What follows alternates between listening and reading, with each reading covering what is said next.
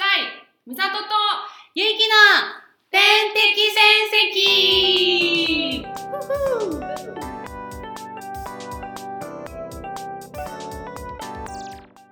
えっ、と好きなお酒はハイボールシンガーソングライターの美里ですはい、好きなお酒はビール。いつか本屋さんになる女、ゆいきです。す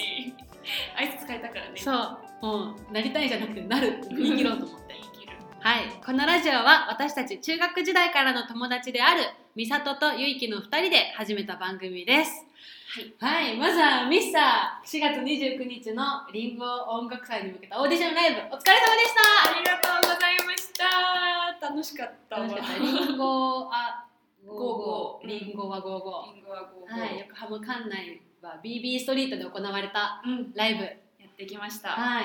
ゆうきも来てくれて、ね、はい、行きました本当に楽しかったですよかったトップバッターだからもうねね、しかもさその9月だけうんあの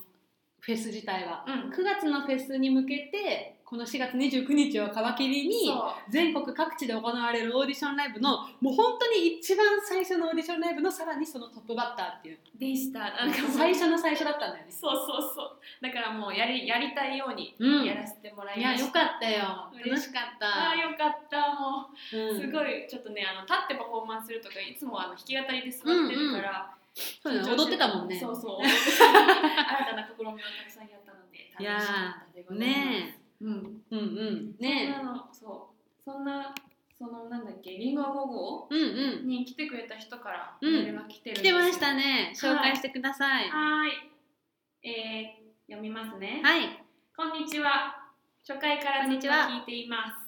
今では月曜日の朝を楽しみにしています。嬉しい。い。ありがたい。えー先日のリンゴは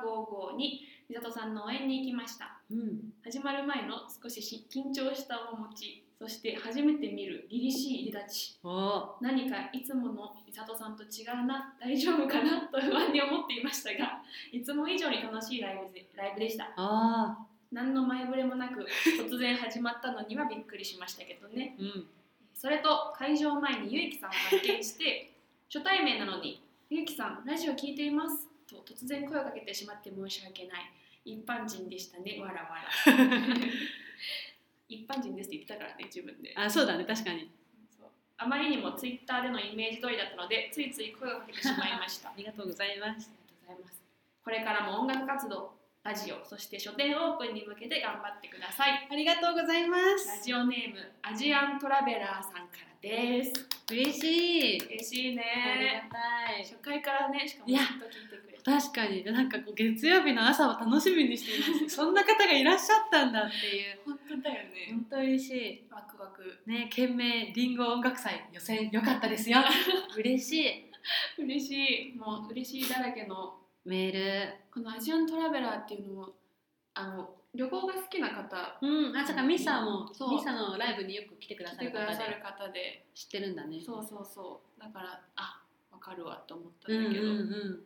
えそうここにある通りライブ前にねこう会場がさ 2, 2時半会場うんだったじゃん2時半に着いたらもう5分前ぐらいに着いたらもうすでにこう列ができてて、うんでどうしよう並ぼうかなとか思って入り口でうろうろしてたら声をかけてくださってそう「あゆうきさん!」みたいなあじゃあもう分かったんだね一瞬でそうパッと見で「そうそうあそうです」みたいな「聞いてますありがとうございます」 って言ってで私もなんかちょっともう初めてのことだから緊張しちゃ ってちょっともじもじしちゃって。進み そうなるよねそうなんかライブ終わった後にミサも交えて、こううんなんかいつもありがとうございますとか話せたらなと思ってちょっとなんかライブがね終わるまでは話さんとこうじゃないけど、うんうんちょっとこう微妙な距離感でもじもじしてたなっていう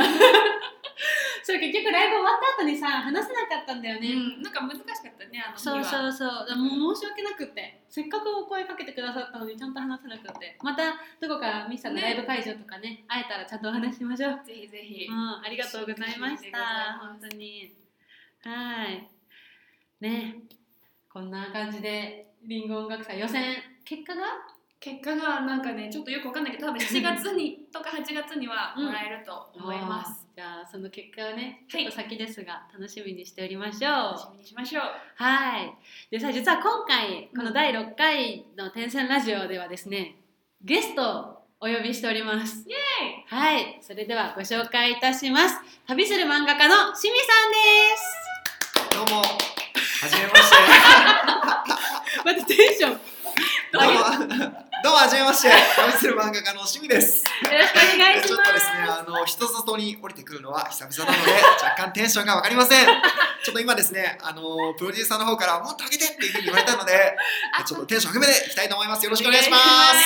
いしまはい、シミはですね、私の友達でして、す。うんうん出会いはというか、もうどっから説明したらいいんでしょうか。あの、シミがもともとね、あの漫画家を目指しながら世界一周の旅をしていたということで、すごいよね。本当に。いや俺が喋っていいんですか。 いやいつ喋ればいいのかっていうタイミングとかじゃあ一回ちょっと私がさっとはい説明しますね。すいませんよろ。しくお願いします。はい、あの趣味が世界一周をしている最中に私がですねあのゴミゼロナビゲーションというあの音楽フェスとかコンサート会場でこうゴミの分別をナビゲートするっていうボランティア団体にこうボランティアとして参加するようになってそしたらそこのスタッフさんがこう今世界一周をしている趣味っていうスタッフがかつていたんだよねっていう話をしていて。私はすごいその清水さんという方にお会いできるのをずっと楽しみにしていたらついあれは何年前2017年そうですね、2000えーっとですね、2017年とかです17ね。は年いに趣味が帰ってきたという噂を聞きつけてあの知り合いがやっている個展に趣味がいるっていうから行ってそこで会ったのが最初ですね、そこで初めてお会いしてでもその後も共通の友達が一緒にいたりして一緒になんだろう飲み行ったりとかうんね当時してましたねうん。で趣味は具体的に今活動内容としてはどんな感じの今ですね、あのーもちろん漫画を描いてるのもそうなんですけれども、まあちょっと今あのー世界を旅した次はどうしたいかというと、うんまあ、日本を旅しながらかつ漫画を描く生活っていうのを実現しようと今画策中です。うん世界の次は日本そうですというこね。とで。すごいね。 世界行ってから日本に来いる。やいや逆にあのー僕あのー日本のこと全然知らなくて、ううんんあの沖縄も北海道も行ったことがないんですね。おお、えーやっぱりその関関東とかしか知らないのでなるほど。まあ、いろんな人にも会ってみたいですし、まあ、自分のね作品作りの奥行きを広げるためにも、うんまあ、日本も会ってみたいなということでちょっと今考えています。えー、なるほど。うん。車の免許もあ、そうね。そうですね実そうはね。車で、あのー旅をしようとうん思っていて、うん。はい、でもその免許が免執許行していて、そういうこそうそう。とか。再所得みたいそうそうな。その悪戦苦闘している姿も全部こうツイッター、インスタ、はいブログにね残上ってげるてかあらりま。すドキュメンタリーの漫画も書いておりますのでよかったらね読んでみてください。えはい。。ねでその趣味のなんその漫画家とか世界一周とかねすごい何深い話がいっぱいあるからこの後どんどん聞いていこうと思うんですが。よろしくお願いします。はい、その話に入る前に私も趣味とラジオといえばいもう一つどうしてもここで話しておきたいことがあって、そうあの趣味と私の共通の友達こうたつってやつがいるんです けどそう唐突だね。こうたつさんこう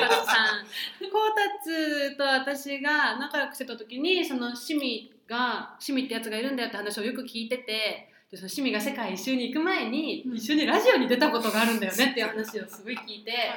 え何それって思ってた話があるんですが、うんちょっとその時の様子を改めて清水さん聞いてもいいですあかはい実はですねあの世界一周の旅に出る前にその共通のあの結城のねあの知り合いであるコータス君と、うんあのラジオ番組の収録を実際見に行ったんですね、うんうんうんでその時のあのラジオ番組の名前がですねスカイロケットカンパニーとういう、ん、今もやってるそうですね、うんラジオ番東組京で FM の当時は確かあのスペイン坂とかで公開収録をしてたんですよ今もじゃないへえ。半蔵門あそうなんですかじゃあ半蔵門半あれ蔵スペイン坂は渋谷、あ渋谷あそうか失礼しましたちょっと移動したのかなるほどなるほどでたまたまその共通の知り合いのこうたつくんが好きな煙のボーカルのですね、文雄さんがあのゲスト出演していたっていうこともあって、うんうんでその時あの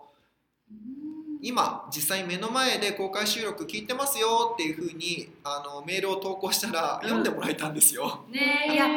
うその時の様子がスカイロケットカンパニーの議事録ブログっていうところにも載っててちょっと今回ここで紹介するために私も掘り起こしてきたんですがはね、ラジオネームこうたつさん男性24歳からそのメールの内容が「今友達と目の前で見ています今日は友達が世界一周の旅に出るのでその前に会っておこうと思って今日はうまいカレーを一緒に食べて一緒に来ていますカレー食べたね。 リクエストは煙のミスタースマイリングですこいつにどれだけ笑わされて影響を受けたかいい旅してもらいたいっすっていうねいいメッセージだ。メールがいいねね読まれてそしたらもうその場であのやついさんがヤシロさん。間違 えたやつ完いさん全に今ねあっち行っちゃった入れ方の方行っちゃったやしろさんが「あ今見てるの?」って言って呼び込んでくれたんでしょナイス。ほんとすごいねえじゃあ直接話せたってことです。そうですうーね。ん。すごいそう世界一周して漫画描くんですって話をその場でして、はい。生放送でそれが流れてっていうねえでこの後そのね一緒に写真も撮ったりしてそうるそ様子うそうがそうそう。そうそうあったりしてこれは当日世界一周に旅出る当日。いやあ のまあ前前日っていう言い方は直前すぎるんですけど数日前まあまあまあ本当に、まあ、うん出発する前に、直前まあ、彼、うんうんその京都スの試合のコータス君と会ってへラジオの収録を聞きに行ったっていう感じですね。ねえもうこの2人の浮かれた顔よ本当だ。ねこのリンクとかちょっと後でね、天才ラジオのツイッターとかで、ぜひ皆さんにも見てほしそうですね。ねそうしましょう。い。ね、で、これがもう2013年の6月ってことだから、もう6年前ですよ。そうなんですよ。ね。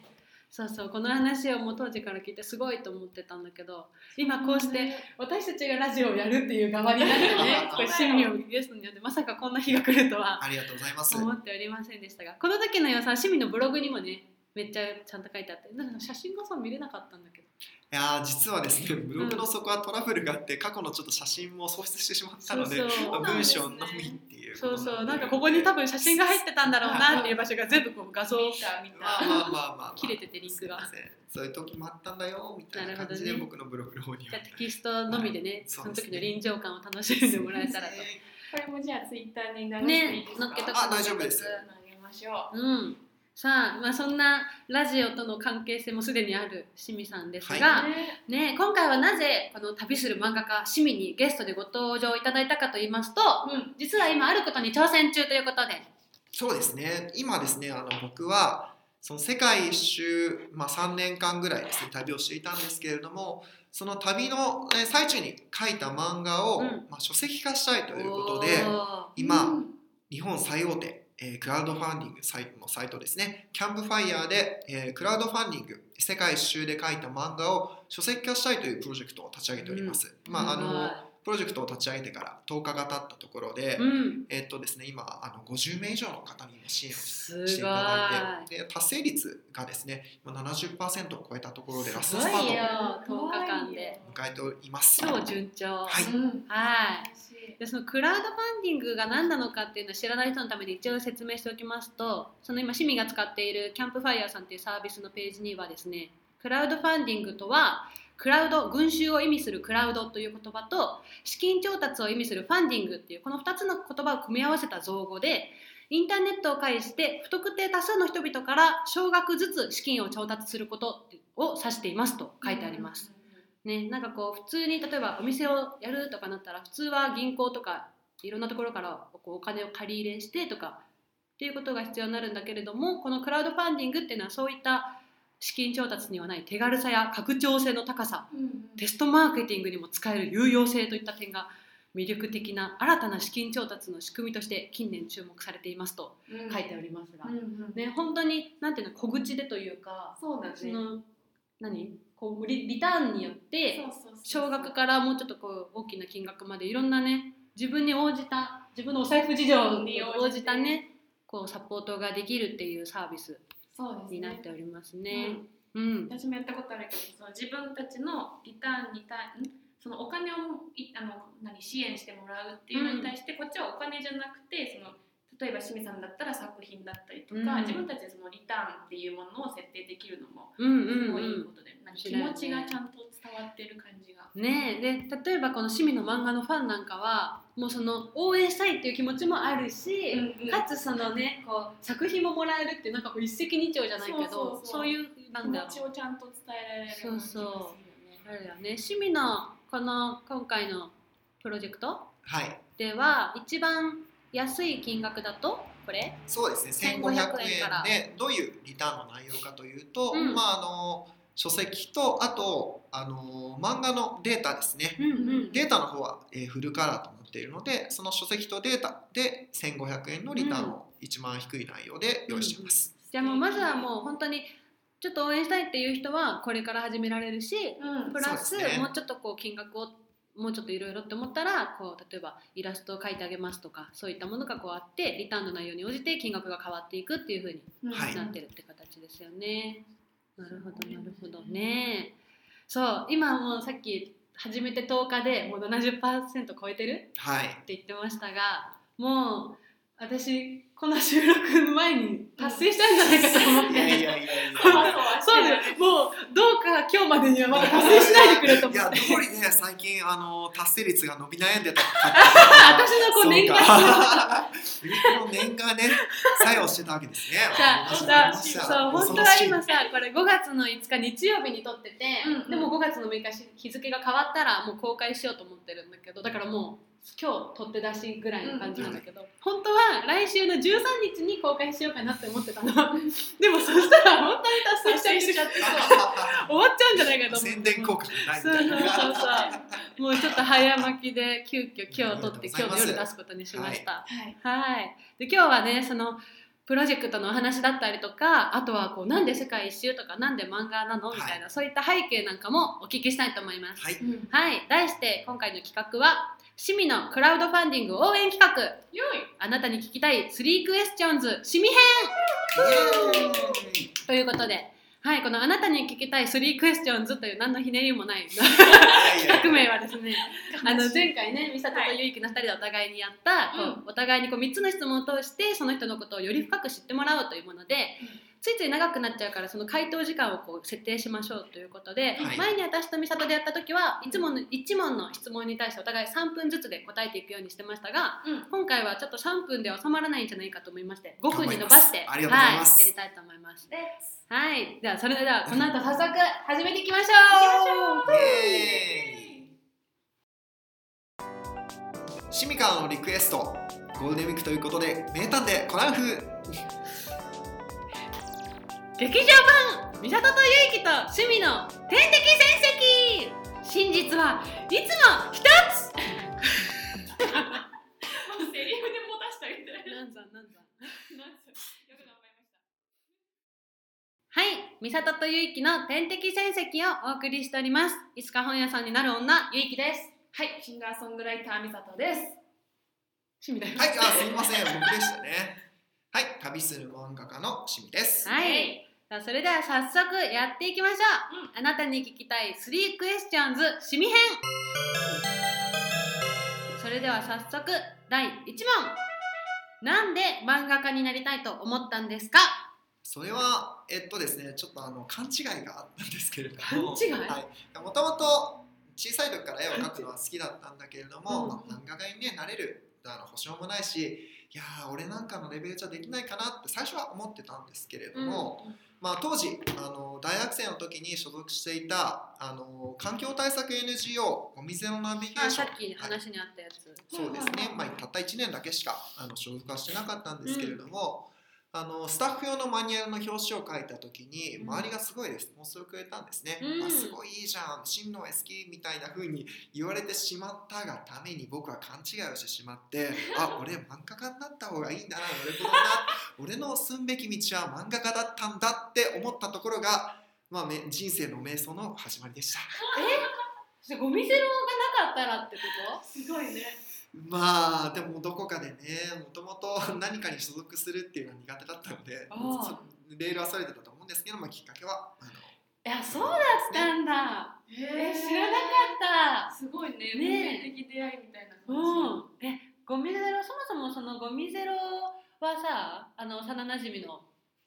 真央はい真央っていうのも私も共通の友達でゴミゼロのスタッフ、コアスタッフって呼ばれているスタッフやってた人に誘われたのがきっかけだった、そうですね、うん、まあ、やっぱ知り合いの,、まあ、あのお誘いとか、まあ、そういうエールとかがきっかけでうん自分の将来みたいなのが徐々に徐々に決まっていったって感じですね。じうんすごいそうだったんだ絵描くのが好きだったってのは、うんもうちっちゃい時ちっちゃい時からまあそうですね、まあ、あの小学校、まあ、書いてても中学校までだったかなで高校は普通にあのハンドボールっていうあうんうんのスポーツを部活でやっていて、へーそこからまあ大学まの途中までは絵から離れていましたうん。全然書いてなかったって感じですじゃあね本当そのしおりそうそうそうをそ書うくときスタッフに用のうんマニュアル、しおりを書くときに、マニュアルか。うんうん。はいまあ、周りからレスポンスがあってああ。ええ。勘違いしちゃいま した違いじゃないよ ね。最違いじゃない。何勘違いって。いやむっちゃ大変なんですよ絵描くのあ、ー最初今までもあのコンビニとかの週刊誌とかを立ち読みしてて、あこういうものだったら自分も描けるっていうふうに、まあ、もうちょっとは思ってたところうんところが、まあ、スタートだったんですけれども実際自分がやってみると、うんいかにその漫画を描くっていうことが難しいかっていうのが、うん本当身に染みて分かってえー最初は絶望の連続絶俺望ってなんてダメなんだみたいなもう絵描きたくないよみたいなところから始まって、まあ、今9年目ぐらいですね。うん長い絵描いてうんるって感じですそうか。え大学何年生の時？えーっとまあそれ決めたのが、えー大学3年生とかだったかな。その絵をそのマニュアルを書いたのがその時三年生の時。まあそうですね、まあ、いくつかあの毎日スタッフ用のしおりは23個書いてたんで、うんうんうんそういうレスポンスが徐々に徐々に自分を突き動かしてったって感じですね。あーなるほど。え、じゃあそれで、まあ三年生とか四年生になってくると、周りは就活をするっていう時期に、自分は漫画家で行こうって。あもうその時実は諦めたえーことがあって何かというと安定を諦めました安定を。あとあの俺60までに死んでもいいやっつって っていうふうあーにまずはその安定と長生きを諦めたことによってすごいとこ諦めてる確かに。あの人生がパーって開けたような気がなしるまほしたどね。いやね。でも絶対さ、なんていうの、つまらない長い人生よりも濃厚な短い人生の方が絶対いいと思うそ。れを早死にするってことあか違うな自分が言ったから今。違う 本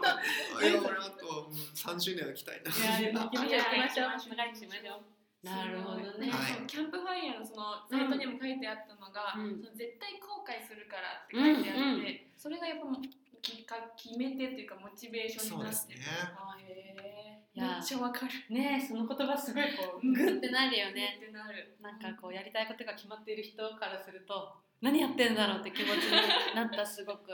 刺激を受けました、うんうん、そう刺激を受けるよねねでまあ次の質問にもつながってくるけれども、はいそのたあの漫画家になろうって思って何をまずはやってたえっと、一番最初に、まあ、あの僕はジャンプを読んで育ったので、うんまあジャンプみたいな漫画を描きたいなと思ったんですね。うんでも、あのただみんなの真似をしてても例えば、その能力者バトルみたいな、ねうんうんバトル漫画みたいなのをやっていても、うん結局他の人とやってることは同じだなと思ったんで、うんまあ、まずはその自分の、ね、ネタ探しということで、うんどういう漫画を描きたいのかって言ってもその漫画から影響を受けると結局は漫画の2番戦時になってしまうのでどうむしろそれ以外のことから、うんあうのん学びたいと思ってそなるほのど最初の1年とかはもちろん絵も描いていたんですけれども、まあ、本を読んだり、あー映画を見たりうんまあ、そういうことが多かったですね。インプットのそうそうです最初の1年はもうへーインプットの時期でした。なるほど、あちょっとここでお時間来てしまった ので、はい、じゃあまず1問目のはい、あり質問答えていただきありがとうございました。りがとうございがまとうございます。シミカーのリクエスト怪盗ルパン風すえー、みさととゆいきの としみの天敵絶石ふうにこちゃん 最こんな感高。じ そんな感じそんな感じ。ただ感動か感動がかったね。はい、美里とゆいきの天敵戦績。本日は旅する漫画家シミをゲストにお迎はいえよろし、しくお願いしおま願すい。します。あなたに聞きたい3クエスチョンズシミ編をお送りしております。それでは続いて第2問。なんで世界一周をしたんですか？はい、さ先ほどのあの質問の続きになってしまうんですけれども、うんまあ、そういうふうにじ何をどんなテーマで自分が漫画を描きたいかって思った時うに、旅の漫画を描きたいと思ったんですね。んでそのきっかけっていうのは、自分が初めてあの海外旅行に行った、まあ、大学2年生の終わりにあのインドにうんバックパッカー旅行に行ったんですね。うんうんでその時にあのまあ普通にねよく聞く話なんですけれども、うんインド人に 騙されてお金をちょっと来られるとかね、えまあ、あーの食べ物があの体に合わなくてうおんうん腹を壊してしまうとか、まあ、よくあるあのトラブルはあったんですけれども、うんまあ、旅ってすごい面白いなとその時、え ー、トラブルに対して面白いなって、まあ、あのやっぱり日本うん、と日は本ではない全く違うね経験ねうんまるで本当にあの RPG ゲームの世界に入ったような、そういう真逆の世界観みたいなところがやっぱ自分にとって影響が大きかったのかもしれませんううんんでその時にじゃあああの時の経験はすごい良かったからうん旅の漫画を描こうって思ってであのー旅の漫画旅の本とかをうんまあ読んでたんですけれども、うんその時自分の中で一つ葛藤があったんですよ。うんで何かっていうと、まあ、漫画家にななる漫画家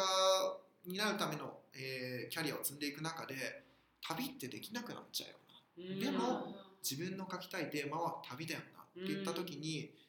あのどちらもあの自分の中ではその旅の実績みたいなのがない、うんそこをどうにかしてカバーしたいと思っていて、うんでその時に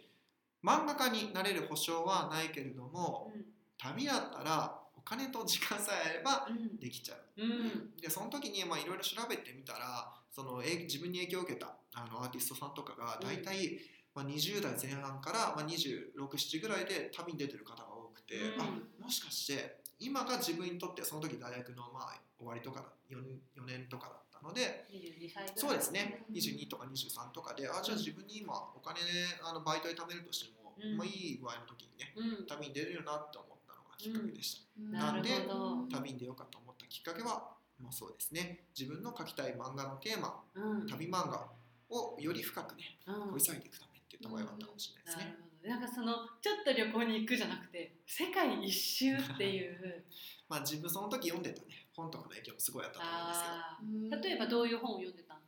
えっとアーティストさんで言うと今あの高橋歩夢さんっていううん、うんうんなんか旅の本をすごい書いてる方がいらっしゃって、うんその人の本をあのすごい好きで読んでました。確かに、うんうんあの放浪しちゃえばそうですねあれはいねはいあれ本屋さんで見るた びわうんかんないよねあ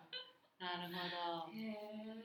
あとあれかな深夜特急とかそうですもちろん見ましたね。え。ねあれは確かにね、ね読んだ読んだ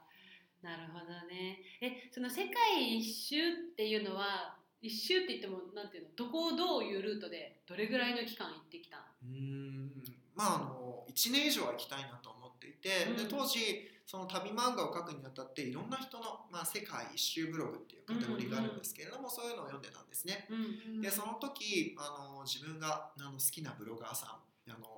恋する先ログっていう、うんうんあのブログがあったんですけれども当時、うでんその方が1年8ヶ月おう旅をして帰国されていてすごい、あの充実した旅をしていたので、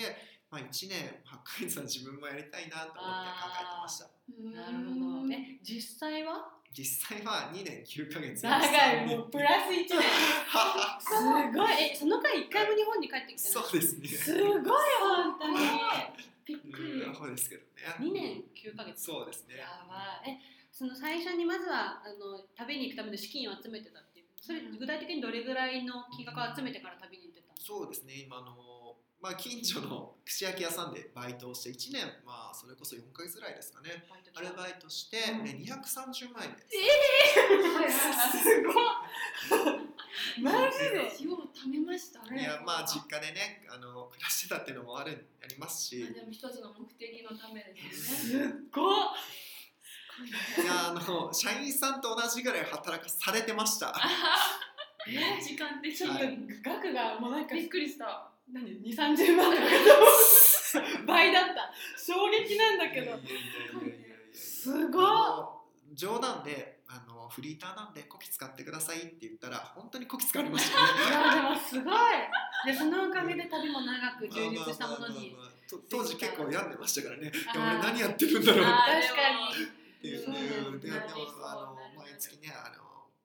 給料日になるとうん銀行に行って記帳して うんしめしめみたいそなうだよねそれがないとやっていけないねモチベーション的にでもお金はもう月1万とかしか下ろさないぞみたいな。いやストイックすごいわうわ夢のためと思ってるいやん。すごいちょっとまだまだ聞きたいんだけどうん一旦時間になったので、はいここで第2問目終了です、ゆいきからのリクエストボイスパーカッション調でミサトとユキとシビと天敵天敵 うんヒカキンみたいな。はい、美里とゆいきの天敵戦績。本日は旅する漫画家趣味をゲストにお迎えしております。それではラスト、第3問。なんで今回グラクラウドファンディングを始めたんですかはいそれには、えー実はですね僕が住んで始めようと思ったわけじゃないんですよほたまたま旅先で実はグアテマラで会った日本人の男の子とう。再会する機会がありまして日本でそうですね、へーまあ、実はこ今回が初ってわけじゃなくて、まあ、1年に1回ぐらいあすごい旅での出会いが続いてるんだ。そうですねすごい素敵まああだのね。彼は何をしているかというと、うん彫刻をやっていて、ええー、アーティストさん。そうですね、その時会った時はあの屋久杉ほううんうんとかを使ってあの日本古来から伝わるかまどの神様の顔の彫刻を彫るって言ってそれのお披露目会をした時にいグアテマラで。やあのあ日まあ本でグア彼と会ったきっかけがほうんグアテマラだったんですけれどうも、ん。まあ、そうあ日本ので会った時はその時。そうですねその彫刻のお披露目会の時うにんうんうん再会してへで彼があの僕今自分がやってる漫画を描いてるんだよねって言ってあの活動報告した時に、え。うんいや電子書籍でもともと僕は作ろうと思ってたんですけれども、いや俺はそのしみくんのうん漫画、紙だったら5000円でも出すよおーすごい言ってくれてんなんなら10部買うよって言ってくれあたーんですよでその時俺はチャリーンって計算して ああってことはってことは5万円出してくれるってことだよなつってオッケーオッケーじゃあ まあするにしても1冊いくらかなって言って見積もりを出して、うんうんうんまあそういうふうにあの元値がもう多分支援は何ですかね、そのそいつの支援は、まあ、今実はまだ支援してもらってるんですけ どおかしおいなっつってかしいのあの彼もね応援してくれるってそれぐらい自分のねコンテンツに価値があるよっていううん見出してくれたのが背中を嬉押しいしてくれたきっかけですね。うーんでなるそほれどであのたまたま、あのークラウドファンディングが今実はあのキャンプファイヤーっていうサイトが、うん手数料0円キャンペーンっていうのを4月の確かへ19日ぐらいからやっていて。ーほうほまさに自分があのクラウドファンディングを考えている時に、うんぴったしタイミングがあったんですよ。うもともうんと他にもそのレディー・フォーとうか、んシルクハットとか、うんまあ、いろんなクラウドファンディングの,、うんあのサービスがあるんですけれども、キャンプファイヤーがそういうサービスを敷いて、うんまず自分の背中を押してくるきっかけの2つ目となったっていうな感じですね。るほどいろんなタイミングがねね、えちゃんまあと今しかないかなってうんすごい思いました。なるほどへそれはやっぱ自分で自費出版でやろうと思ったらクラウドファンディングををやろうっていうのがすぐピンってこそうですね。もともと電子書籍ってのはやっぱり元例がかからない。と、うんまあ、データさえあれば誰でも簡単に出せてしまうけれども、まあ書籍化するってなると、まあ、一番身近なのはコミケとかに出してる、うんうんうんまあ、あの同人誌とかを作ってるアーティストさんですよね。うんうんでそういう方々っていうのはやっぱりあの平日とかはちゃんと会社勤めをされていて、でかつ、まあ、20万とかそのあの、まあ、10万以上で10万から20万とか、まあ、本のあの想定によって値段金額が変わるんですけれどもそういう金額をあの自分でうんうん負担してコミケで売る、うん赤字が出たら在庫は抱えなくて、あのうんうん売れ残ったらもうそれは自分で持ってなくちゃいけないっていうシビアな世界なんですけれども、そう考えた時に、まあ、やっぱりクラウド今の自分にはまあお金もないですし、まあ、一番あのその企画を実現させやすいかなと思いまうんした。なるほどそうだよね。まずはその資金から始められるっていう意味では。なるほど。これいっぱいリターンが何種類ぐらい？結構いっぱい。そう10種以上あると思いますねねいっぱいいろんなこそうなんうですね要望に合わせてというか金額も内容もいろいろあるけど、この内容っていうのは自分で全部決めるものなの。そうですねへえただそのキャンプファイヤーさん実は裏話みたいになっちゃうんですけれども、うまあ、もちろんその企画につきあの一人担当さんがつくんですけれども、へえそういうもんなの。もちろん自分があの企画準備した企画に対してここはダメですとかそういうのもあって実はへー今今回用意したリターンはイラストを描くっていうリターンが多いんですけれどももともとはその世界一周で集めた雑貨をうん。プレゼントしますっていう企画もありましたん、なでもこれがどうしてダメになってしまったかっていうと、うん。その販売許可が必要っていうふうに担当さんに言われてしまって、えまあ、もちろんお産土産として買ったものでも、うんそういうリターンとしてあのあー渡す場合には販売許可が必要ということでこの企画は実は流れてしまいましなた。るほどそれもねちょっとワクワクするようなリターンだったかもしれないけど、でもその雑貨の販売っていうのはもともとやってたもんねまあそうです別ねで、まあ、別の出店とかでやってたんですけど、まあもうそのしっかりね、うんあの例えば写真使う写真とかも、うんこの人の掲載許可は取ってますかとか聞かれるんあでーすやよっ。ぱそういうのがあるんだそこまでそのトラブルとか、うん法律とかのことを気にしてるのがやっぱキャンプサイあのキャンプファイヤーってういうんうんサービスの,、あのなるほどサイトなんだなって思います。確かに一人だけだったらそこまでね考え及ばないもんね、うんそういうところにちゃんと支援してくれるんだスタッまあ、フ日の本大手っていうこともあってね、うんあのやっぱその告知とかうんうんそのサービスとかっていう意味ではある意味信頼性が担保されてるのかなってなるほどすごいねねじゃあ一緒に考えながらこのリターンにしましょうみたいで、後から分かったんですけれども担当してくれたその方が、え、うな、ん、今年の4月から実はえ入社して、ー、新人さんそうなんですよ初めての企画が僕だっわたあっていう。すごいじゃあもう何回そうもなん成ですよ功させたいしむろ成功させたらその人の実績になるしあー失敗したら申し訳ないなっていうちょっとー実はヒヤヒヤしいてまやす頑張らないとねね余計にはいしかもオールフォーのそうなんですよねあそうだそうだこうそれについてはい簡単、に実はあ説明のをクラウドファウンディングの形式で、うん僕はあのオール・オア・ナッシングっていう形式をとっていますうんどういうものかというと目標金額に達成しない場合はうんプロジェクト自体が成立しないというあうんの方式ですね。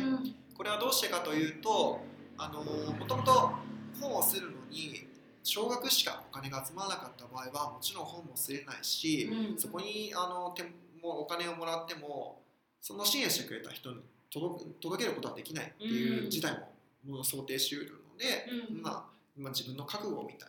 なのをね、うん見せるためにもこの目標金額に集まらなかったら実現しませんよというオール・ア・ナッシングの形式を出してまいりました、うんもう一個がなんだっけこれじゃない方が、えっとですねオールオールインとかなんだっけなこうあれですよね全部何円でも一応寄付してオールイン型だああそうだそうだ寄付してくれたものは全部手元に残る、そう達です成ねしなくても、うんその分はもらえるってやつか、うんなるほどね本当覚悟を感じるよね、うん本当だね今回 ごめんもう時間過ぎちゃってるんだけど最後に一応一つだけ、目標金額35万っていうのは何を見積もってのこの金額、はい、まず300部するのに26万円かかります。 26、はい、 へーで一番低いリターン1500円のものをあの皆さんが買ってくれたとしてそれを300部届けるために必要な、えー送料の分あが実は送料地味にかかりまして U メールとか使っても、うんえー9万円ぐらいかかってしまうということで26万足す9万円で35万円というふうに設定させてもらいなるほました。どじゃあやっぱりこの35万が集まらないとそもそも300部数でお届けできないっていうこと、はい、そうです。なるほど、すごい、ね、ありがとうございます、ありがとうございますありがとうございます。はい、ということでここまで3つの質問に答えていただきました。改めてありがとうございます。はい、はい、答えてみてどうでしたか？いやーなんかうんひっかいつっかいみたいな感いじやいや全で然全全然。然しっまかとりまってた。すごい 喋っ。たかなってちょっと不安です。いやいやいや楽しか全った然ね。ミスさんも聞いててどうでした？なんかなんて言うんだろうちゃんと準備をされる方なん だなすごい思ったのその旅の資金の話が衝撃すぎそうそうそうもうちょっと旅の話気になってね、その後ジングル考えてる間にも続き二人で喋ってたもんね。そうそう気になりすぎてもうだっていやすごかった本当。素晴らしいわねえちょっとまだまだお話はいっぱい聞きたいんですが一旦今回のこの何今回の回の中で聞くのはここまでということででも趣味がなんか本当ブログとか各 SNS ですっごい発信をしているからもっとどんな人なんだろうって気になったらそういうの調べたらねはい、しかもこう旅する漫画家って調べたら趣味しか出てこないのまあ、うんすごいそこはあの名乗る前に考えておきました。調べてね。本当にこれしそかういないじゃん。そうみたいな。そうそういうの美里もさ美里とそうかだねエイトルシンガーで調べたら美里しか出てこないしうんその大事だよね。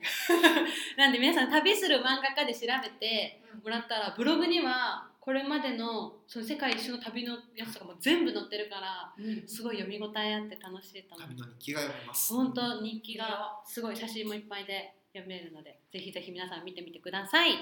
はい、それではここで一曲美里の曲をお聴きいただきましょう。はい今回私からのリクエストでこう旅とかうん夢とか、うんそういうテーマのある曲ないって言ったらあるということで、はい曲紹介お願いします。はい、では、えっとですね、あの向こう側という曲を聴いていただきたいと思います。うん、これはあの小説からインスピレーションをもらって書いた曲なんですけど、美しい人っていう西加奈子さんが書いた小説からもらっていて、でこう自分が会社続けるか歌やるかこう右往左往してる時に書いた曲なので、まあちょっと清水さんの今回の話にもちょっと合致するところあるんじゃないかなと思ってうん聴いていただければと思います。あの向こう側。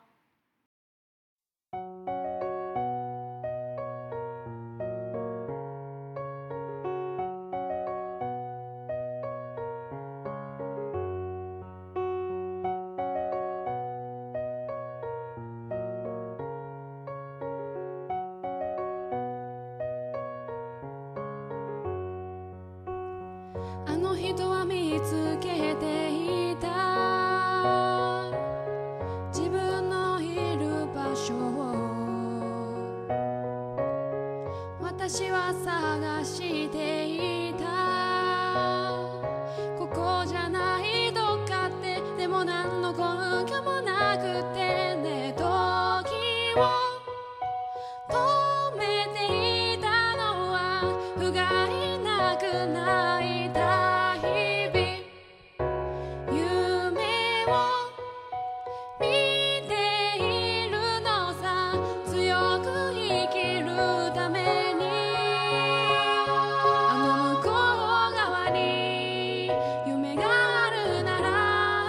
ら手を伸ばしてみよう手を伸ばしてみようあの向こう側にあなたがいるから走ってゆこう走ってゆこう今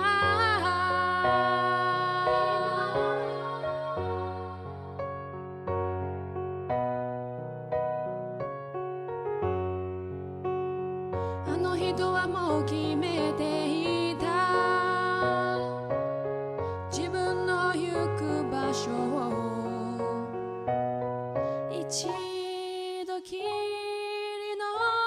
時間だからごまかしたくないんだよ時を待っていたのは誰にも負けないため夢を見ているのさ今を愛する日々あの向こう側に未来があるなら走り出してみよう乗り越えてゆこうあの向こう側にあなたがいるから伝えに行こう伝えていこうよ今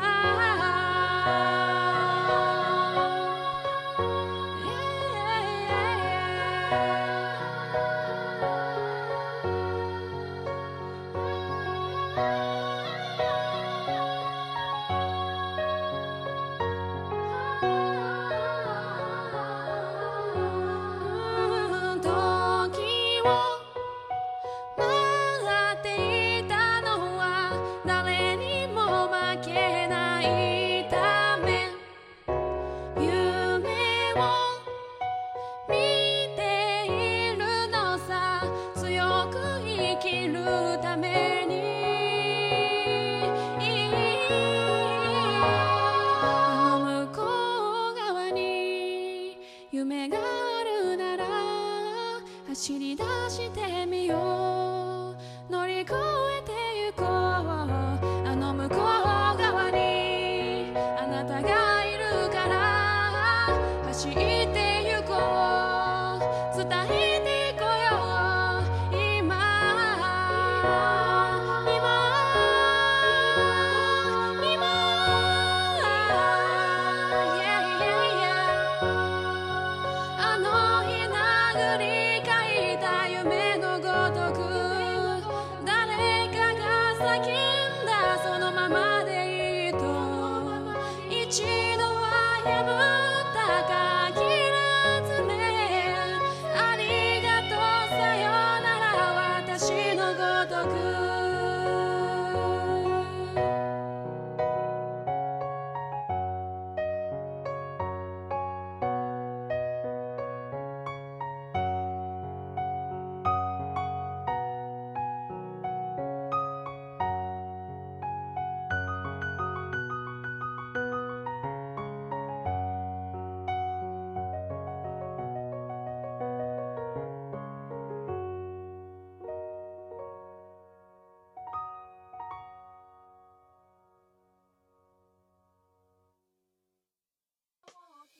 はい、それではエンディングのお時間です。はいミサコーナー紹介お願いします。はい、ではまずコーナー紹介します。はい、えー、天線ラジオでは随時3つのコーナーへのメールを募集しています。はい、 1つ目は、えーいつかゆうきが本屋さんを開くときに、うんその名前をきリスナーさんに決めてもらう、うんみんなで決めよう本屋さんの名前、うん、え2つ目が私の活動にちなんで架空の職業を送ってもらう新職業のコーナーイエでイ最後3つ目が合間に流れる神宮の言い方をリクエストしてもらうリクエストまるまる風の3つです。はい。えっ、と、メールの宛先は、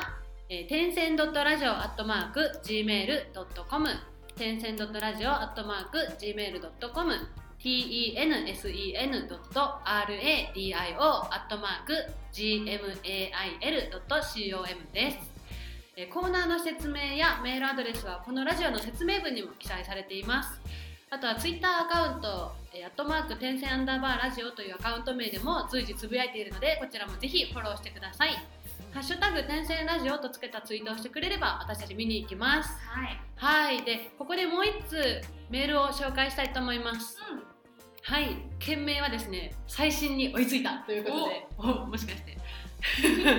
はい。メール本文ではですね、えー、美里さん、ゆいきさん、こんにちは。こんにちは。こんにちは。最新に追いついた。うんメールを送ってから最初に更新された回をそろそろ読まれるんじゃないかなと思いながら聞き始めたら案の定ジムで体動かしながら聞いてたのでニヤニニヤニヤを抑えるのが大変でした ラジオでメールが読んでもらえるのは嬉しいねということで、うんはい、前回初めてのメールを送ってくれた人ですねこれは。そうですねはい、このラジオのことはゆいきのツイッターから知ったんだけどフォローフォローしてるだけでほとんどやり取りしたことないのでフォロー外さないでいてよかったなと思いますうんやっぱりツイッターだと繋がってたもんね。うん美里さんのライブはまだ日程が合わないので行けていないけど近いうちにぜひ行きたいなと思っていますああ嬉しい。嬉しい自分も音楽系のサークルでライブ出たりしてたからうん。ライブ音源の感じもまた懐かしかったうん。一緒に住んだと思ったけどねあこっちからこれ一本で切っていこうとしてるんだと思って私もう仲いいから言えてるよね、本当に。ちょっと多いって思ったけどまあまあまあまあまあえー他に聞いてる人たちもメール送ってみるといろいろ面白いと思うので、うんそれも楽しみにしながらこれからも聞いてますラジオネームお薬屋さんということで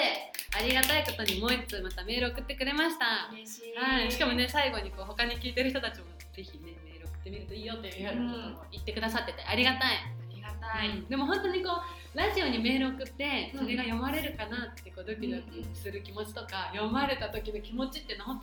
当なんて言うんだろう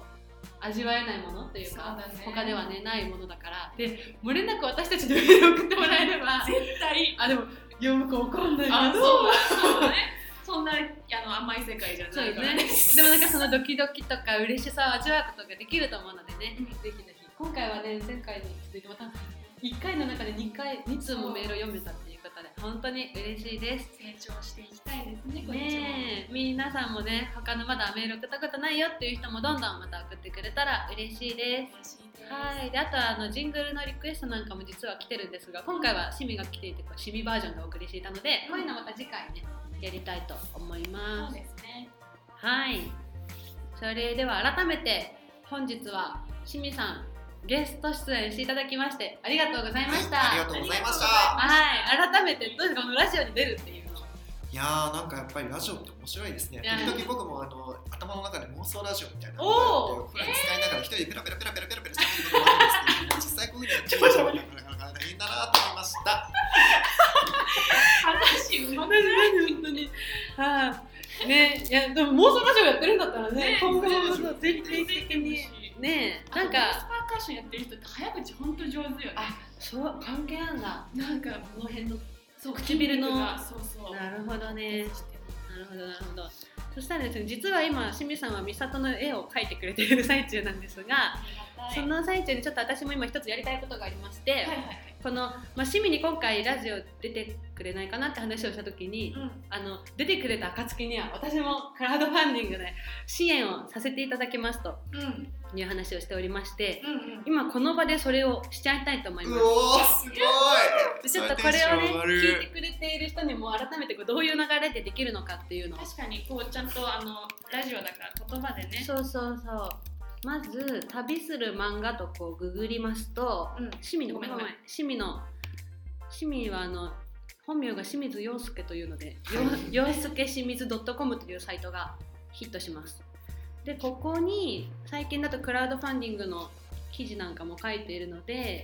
うんどれかしらを開くと本文の中にリンクがありますねプロジェクトはこちらですとうんうんそこを押すと趣味の世界一周で書いた漫画を書籍化したいというプロジェクトのページに飛びますなるほどキャンプファイヤーのページにうんですね5月5日14時44分現在はパトロン数55人イエーイ現在の支援総額25万6000円ということで、ね、おー10万を切ってるんですね、そうですねはい、でもまだ26日も残ってるということででこれちなみにこ35万達成しても募集終了までは募集し続けるそうですねおーいやじゃあまあきそういうふうに企画を通してしまったんでなるほどじゃあ発行部数が増えたりとかああまあするかもって感じこの後でももう300部以上もちろうんんシーンがあったらっていう時のためですけれども、うんまあこれそんなあの多くすりすぎてねうんちあ のまたマイナスな 面じがゃなくてでもそのある意味さっきも話したと思うんですけれども、あの自分の未来の仕事を受注し受注するっていうことでもあるんですよ、うんイラストのリターンっていうのは。そうだだねからそこで得た利益っていうのは自分のその活動に使ってもいいのかなと思ってまして、うんいいそう思います今実は軽トラが欲しいんですよケーブルをおでもマニュアルの免許持ってなくてとかじゃあじゃあこれ免許取るためのお金使おうかなとかまあいろいろ考えてなるそういうほ点どでじゃあ早めに達成をしたら確かにそういうところに軽トラ資金になるかもしれないなるほどまあ、それでもその資金のまずは目標金額達成が、うんまあ、メインなのでそれそうでだねできたらちゃんと活動報告でうんこういうふうに使おうと思っていますっていうのは伝える予定です。なるほどじゃあ今後の活動への支援にもつながるってことねですそうですねやねりがいが支援しがいがあるよね本当だね次を見てくれてるってわかるとうんちなみにいっぱいねリターンがありますが趣味のおすすめリターンはありますかおすすめリターンこはれは一押しみたいなそうですね1万円くらいの特盛りはうあの一応あのお得なサービスっていうふうになってい一番の特て盛りどういうものかというと、うん書籍と古からのデータとあと、まあ、あの SNS 用に使えるアイコン僕はせあの制作しますということですね。めっちゃいい、はい、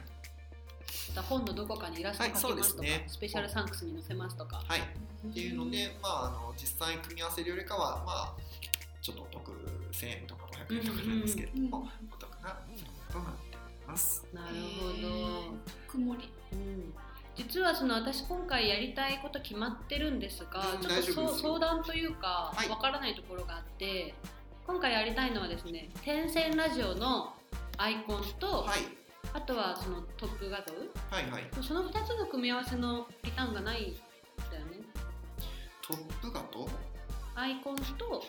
あそういう場合は実はも変う態キャッチまあ、ここれも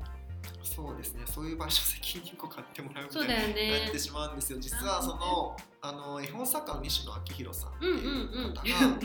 あ あののそのクラウドファンディングの支援そうそうですね支援の仕方をそのバンドルみたいな感じでその A セット B セット C セットっていうふうに不支援してくれる方が選べるのではなくて、まあ、お客さんの好みで組み合わせられるのがいいよっていうふうにあの書籍の中でうんうんうん革命のファンファーレっていう書籍の中で言っていて、で僕もそれ真似しようと思ったんですけれどうんも、でもやっぱそのクラウドファンディングで購入するときにどうしてもトラブル、うんその基本となるセットを買い忘れちゃったりとかうね、んまあ、そういうのが想定しあのされるので担当さんからはなしにしてくださいって言わなれるほて。どもう必ず本が1個作っていそうるなんですよ。なるほどだからねじゃあトップがアイコンってなってしまうと。なるほど、うんそうしましたらっていう私と美里で一個ずつ本当ですか。がねそしたら2冊ね、うん二人でもらえるそしれ、ぞれがうん、でもいいな美里さん自分のなんかなくて天才ラジオのでいいうんじゃあそしたらそれにしましょうちなみにえっと線画アナログとフルデジタルどっちがいいとかありましたどっちも良さはあると思うんですがそうっすね。でも僕は最近あの尊敬するアーティストの方から、うん、あのやっぱ趣味の絵はアナログで描いた方がいいよねって言あわれ本て当たので、まあ着色は、まあ、デジタルになってしまうんですけれども、うんうんその洗顔ならではの確かに細かいタッチはねそうですねアナログのイラストがおすすめですねなるほどじゃあここはアナログでいきましょうはいただちょっと今この場で3500円 SNS 用アイコンのやつをやってみたいと思います、えーこのリターンを選択するというところをしましてこれしかもね上乗せであ本当でだきるんだよねそんこなれの自体は3000あ ごめんなさい3500円で行かせてもらいます が今目でニヤリすごい笑ニヤリニヤリっていうプッシュな感じがいましたけど、ここは3500円このこのリターンでいいけど気持ち的にはもっと払ってあげたいっていう人はここにプラスできるっていうことでしょ、そうですねなるほどこれは私 LINEPay で払えるのかな、えークレジットカードあコンビニ後払いとかもできるのかうんなるほどペイパルとかもあるよキャンペーン中だよ PayPal は持ってないんだなちょっとこれでやってみましょうすごい素敵どんどんすどんどんできてる今清水さんが似顔絵を描いてくれてます私は LINEPay でクレジットカードを入れてみますクレジットカードの番号を今そうですねキャンプファイヤーのサイトから入れてるんですよねはいその間に清水さんが、えー私の似顔絵を描いてくれてい て私いはろそんれなをところ でそういろんなことが起きております傍観しております ああそうかお届け先とか入れるのかこれは結構必要項目がうんうんでもここここに入れておいたらそこに届くってことだもんねそうですね必要な項目は名前郵便番号住所こんな綺麗に私もその学生の頃に学生団体みたいな感じでその、いこれなんだっけクラウドファンディングをやったことがあるんですけどこんなになんか整ってなかっああそういえば日本こう最大手の力ですねあそういうことかたやっぱりただちょっとそのやっぱそのサービスの質はたあのしっかりしているので、うんうん手数料17%かかるんですよあー本当はってこと今たまたまその手数料0円キャンペーン50万円のあの支援期間のなんだろう集まった金額だったら手数料はゼロなんですけどもそれ以上うんなってしまうとそう手数料が17%かか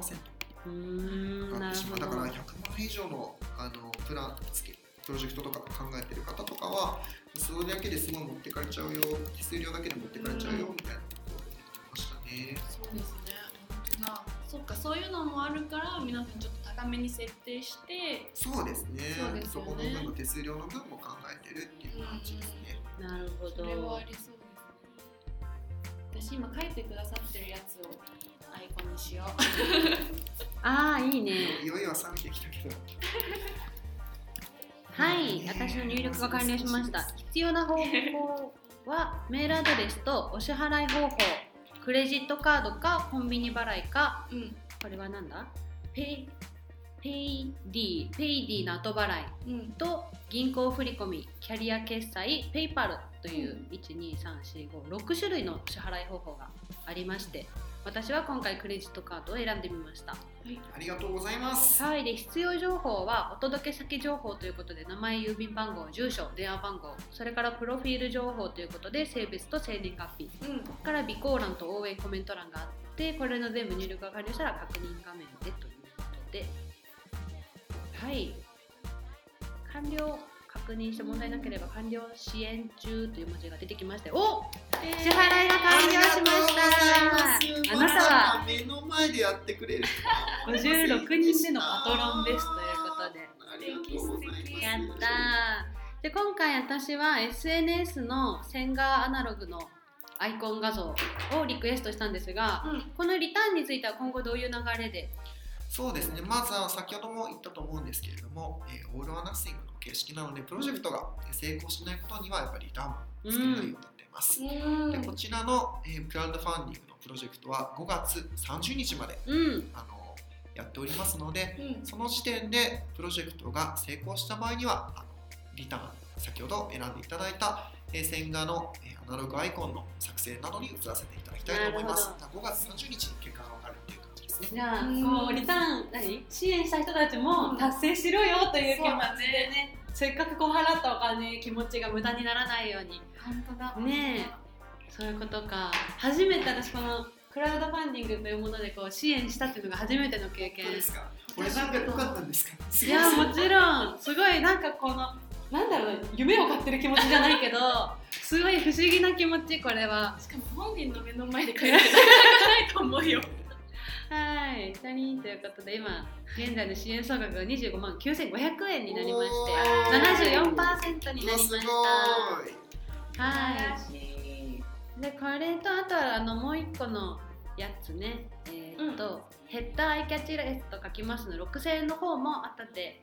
ミッサあと一緒りがとうにございます支援しようと思っているのでお願いします楽しみだねね達成してほしいねねでちなみに私もこれアイコンとできたらまあすぐ天線ラジオの今の天線ラジオのアイコン見ましたやってるからな